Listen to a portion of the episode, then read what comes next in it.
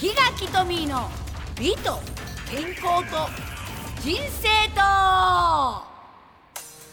皆さんトミーワールド代表のトミーです美と健康と人生との第3回目の放送になりますこの番組は美と健康の話題から豊かな人生を考える、えーウェーブラジオです本日の担当は私トミーと諸岡圭介でお送りいたしますよろしくお願いよしろましすくお願いします。先月はい楽しかった、楽しかったですけどでももう三回目なんですよあそうね、はいもう三回目になっちゃうね。今日は何どういうことを話していきますいやか三回目は今日ねもう皆さんにちょっと暴露ですよ。私ね、はいこっそりファンの人がいたの。こっそりファンの人はい。私ね郷ひろみの大ファ ンなの。おひろみさはんい。なるほどでみんなに、はいなんで郷ひろみが好きなのって聞かれるのね。はい私もともとそんなに郷ひろみさんのことが大好きなわけでも今現在も大好きなわけではないのね。じゃあ富さんはい。その話ははい。この後のコーナーでいきましはょい。うお楽しみにに。本日もよろしくお願はいい、しおます願いします。はい、それでは今回もよろしくお願いします。はいよろしくお願いしますちょっと先ほどね、はいあの言ったんだけど、はい私郷ひろみの不安なの。ははいい。で、よくさ、あの聞かれるの、郷ひろみが大好きなのって、はい大好きじゃないの。え大好きじゃないんですそう、郷ひろみの不安だけど、はい郷ひろみの不安ではないの。はいだ、何なのって聞かれた時に、私その考え方が大好きなの。考え方考え方ほうあのストイックさ、はでやっぱりその憧れてるっていうの方がいいかもわかんない。っていうのがいはい64歳六十四層64歳なんだって。はでその64歳であの体はい型あの声はいあの美貌、はいもうダンスも歌もすごいの。キレッキレですもんねキレッキレでじゃあ私がはい64歳になった時に、はいああいうことできるかって言ったらもう自信なんかないし、はい絶対できないだろうなって思うのね。はいで例えばダンスとかだったらずっとやってたらはいできるかもわかんない。はいでもじゃあスタイルスタイルねあの顔はいねあともう髪型までこだわってる。もう全部をトータルコーディネートみたいにしてるってことそうねはいだってさ64歳だったはらい髪が薄くなったっておかしくないし、まあそうですね64歳のお顔だったらシミがあったりシワがあったりしてもおかしくないでしょ、はいはねであと体型にしたってお腹が出たっておかしくないまあそうですよねねでも全然そんなのがないの、でもびっくりしますもう64歳って聞いてはえ本当にっていうい、でしょまだ全然30代40代でも通りますよね、大丈夫通りますよねだから自分が本当に64歳になった時にああいう風になりたいなって本当に憧れてるのねはいでまあ私自身もはいすごくやっぱり美にはこだわってるつもりなのね、はいでもつもりと本当にできるって違うじゃんまあそうですねやっぱりいろんな辛さがありますからねそれこそ自分につね厳しくないと強くないと、あそこまではできないと思どんだけ厳しいとかってあるんですかねなんかう、うん、でねあのこの間コンサートの時に、はいまあ郷ひろみさんがね、はいあの今日のお顔は、はいごめんなさいねってあのーこれ水ぼそうでも何でもないんですって言ったのね、は私もなんかお顔がおかしいなと思ってたのはいそしたらそのシミ抜きに行ってきたとはあで3日4日で抜くつもりがはいなんか逆効果でなんか水ぼうそうみたいになっちゃってってでも言っとかないとみんながびっくりするからそうですよねれをまた普通だったら隠すじゃん、そうですよでね隠さないと堂々とはいシミ抜きに行ってきましたなんかって言ってんのいかやっかっこいいこいいでしょかっだこかいいら私逆にすごいなって普通隠すよねはい一般人でも隠すのに、はいもうね何百人って見に来てるんでねはい松山松山に来たのねあーはいうんで私すごいなそういうことも言える郷ひろみがすごいなと思ったのまあ、ある意味すごくなんか自分に自信があるからこそ言えいやるそうっていうことですよね絶対そうだと思う、はいだって自信がなかったらそういうこと言えないもん言えないですよね、うんなんかやっぱ恥ずかしいとそかなんか申し訳ないとかそう本当にネガティブな考えにはなっちゃうと思うんですけどそうでまあはい、はいそれで隠そう隠そうとするから余計おかしいなんかつびつまが合わなくなっちゃったりあれ今日おかしいなってうなりん、まだかすよらねあの顔どうしたのかしらってみんなね、はてなマークだったりするけど、はいそういうことを堂々と言える人ってすごいなってはあだから美に追求ね、はいあと私ねやっぱり、ね、心が違うんだなと思ったの、心うん、さっきも言った自信があるはいね自信ってやっぱりイコール美につながることだと思うああ言われてみればね、そのあの自分のそのあのいろんな生き様にはい自信があるとか、はい自分のやってる行動に自信があるとか、はいでそうじゃないと私あの今のあのゴフミさんのはいあの全てああいうスタイル、いね、何もかもが完璧ってならないと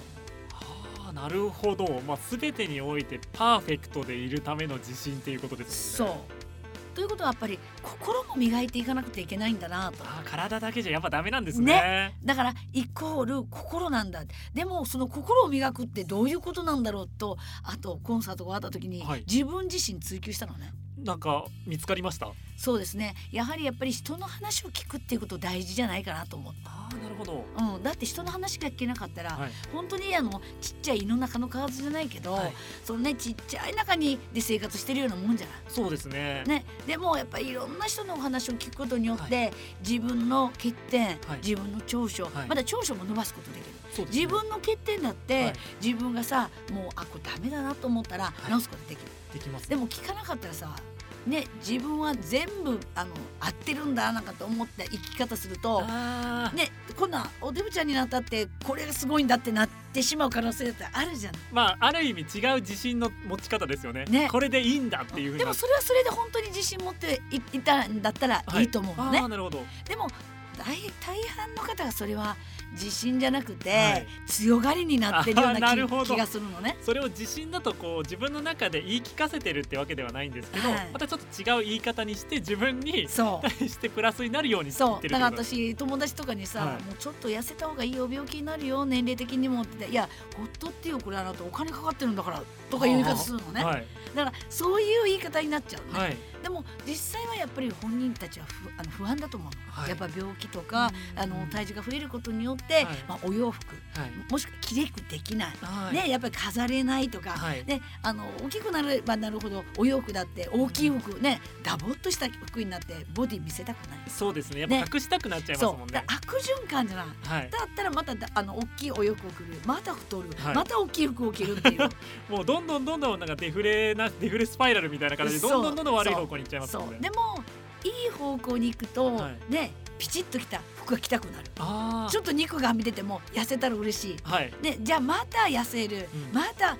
細身の服が着たくなるっていう、はいね、やっぱりその心ってやっぱりその体型も全てをきれいにしていってくれるあーはいはいはいはいはい、でやっぱりそのあの綺麗な人を見たらやっぱ綺麗ねって言えるし、はいね本当素敵な人を見たら素敵ねって言えるけど、うんやはり私もね一回太ったことがあるのおそだうなかんらですね気持ちわかんの。いや見た目からしたら全然それ想像できないですいやそうなのみんな言われる、はいでも本当に一度太って、はいその時にはやっぱり隠そう隠そう、あーはいでやっぱ綺麗な人見たら、はいなんか腹立ってくるのねあーでなんでこの人細いのみたいな、はいで自分もともと細かったんだけど、はいやっぱりストレスで過食になっちゃったのああなるほどなるねやっぱり食べるイコーほル、どはいやっぱり美っていうのは崩れていっちゃうね、あうーん、だからやっぱりその食べてはいけませんじゃなくて、はいやっぱり食べる量とか食べるし、ねあの、えー順番はいであの食べるやっぱり質とか、はい食べる食べ物の質、はいね、でやっぱりそういうのもやっぱり考えていかないと全てやっぱり心も体も頭も全てやっぱり B の方にはいかないんじゃないかなってそうですねどれが欠けてもダメですもんねそうだからトータルね、はいトータルにやっぱりいかないとやっぱりその自分に思う理想みんな違うからね、はい例えば50キロになりたい人思ったらいや私55キロでいいっていうこれはもう差があるからそうで何すねとも言えない。はいでもそれが自分満足ができる、ねはい体型、はい満足ができる自分になっていきたいですよね。なるほどじゃあトミさんはい今日のこのトークあったじゃないですか、はい美に関して、はい何か一つ皆様に伝えたいことってあります最そ後うにですねやはりあの健康がやっぱりイコール美になると思います。健康がイコール美はいだからやっぱり病気しちゃうと、はいどうしてもおしゃれもできないし、はいやっぱりおしゃれも二の次三の次になっちゃう。ね、そしたら病気しちゃうともう太ってもいいやとか、はいもうどうでもいいやってなっちゃうね。あーうんなるほど、でもやっぱそうりですね健康だったら、はいあれもしたいこれもしたいこうしたいやあれあれやりたいってはい目的ができて、ねあそうですねやっぱうん次にこう何がしたい何がしたいっていうそのプラスプラスに考えることがやっぱり美につながったり健康につながったりそ,、そうねの人の輝きになったりしますもんね。でだったら楽しいじゃななるいほねだって人生は楽しく生きないとそうですねなので聞いてる皆さんもねこうそう輝くために一日一日をこうね頑張っていってほしいですね。そうですね。ははいい。で、あの私は郷ひろみさんのね、はいあのコンサートを見せていただいて、自分自身が勉強になりました。はいはい、ありがとうございありまがすとう。ございます。はい。そろそろお別れの時間がやってきましたいやーね。早いですね。寂しい。なー、楽しかった今日も、はいありがとうい。やこちらこそありがとうございます。今日はいかがでした？やっぱり郷ひろみさんのストイックさいそやう僕も見習わないとなというふうに思いましいやた。もう次会った時にはいや郷ひろみさんみたいっていうような感じでいやな頑張ります頑張ってください頑張りますははいいさてこの番組ではお便りを募集しております宛先を申し上げますオフィスアットマークミュージックハイフンバンカードットコムですスペルを言いますスペルはすべて小文字で OFFICE アットマーク MUSIC ハイフン BUNKER ドット COM オフィスアットマークミュージックハイフンバンカードットコムですなおお便り送信の際はメールのタイトルにトミーさんへと書いてくださいねよろしくお願いしまお願すいしまその際ラジオネームの方もお忘れなく、はいということでいやーもう3回目もあっという間に終わりまして本当だねはいうんもう4回目5回目6回目7回目とどんどん美と健康とねはい人生を語っていきたいなと思いはいます,、そうですねなんか来週というか次の回はいは何を話すっていうか決めてますうんき決めてる決めてるんですもううん人生よ人生そう私の人生はもう後悔だらけもう皆さんも聞いてください4回目はトミーさんの人生を大公開いたしますので、はいお願いしまぜひともよろすしくお願はいお願いいししまます。なんかあとこトミーさん告知することとかありますか ?SNS だったりとか。そうですね私あの Facebook とかもやってるしはいまあ LINE のね投稿もやってますはいであとインスタはいうんもろもろそういうの大好きなのではいぜひあのご縁があったらお友達になってくださはいいどう調べたら出ますか？日垣トミーです日垣トミーとはい今すぐ聞いてる皆さんもすぐにはい検索していただいてよ。ろしくお願いしおます友達になって美はとい健康と人生を語っていきたいと思い本ます。当だねみんなが語ったらみんなが幸せになるかそうですももうハッピーですよ。ねもうハッピーライフいきましょう。はいはいというわけで今週はここまでです。お相手は日垣トミーと諸岡圭介でした。それではまた次回。さようなら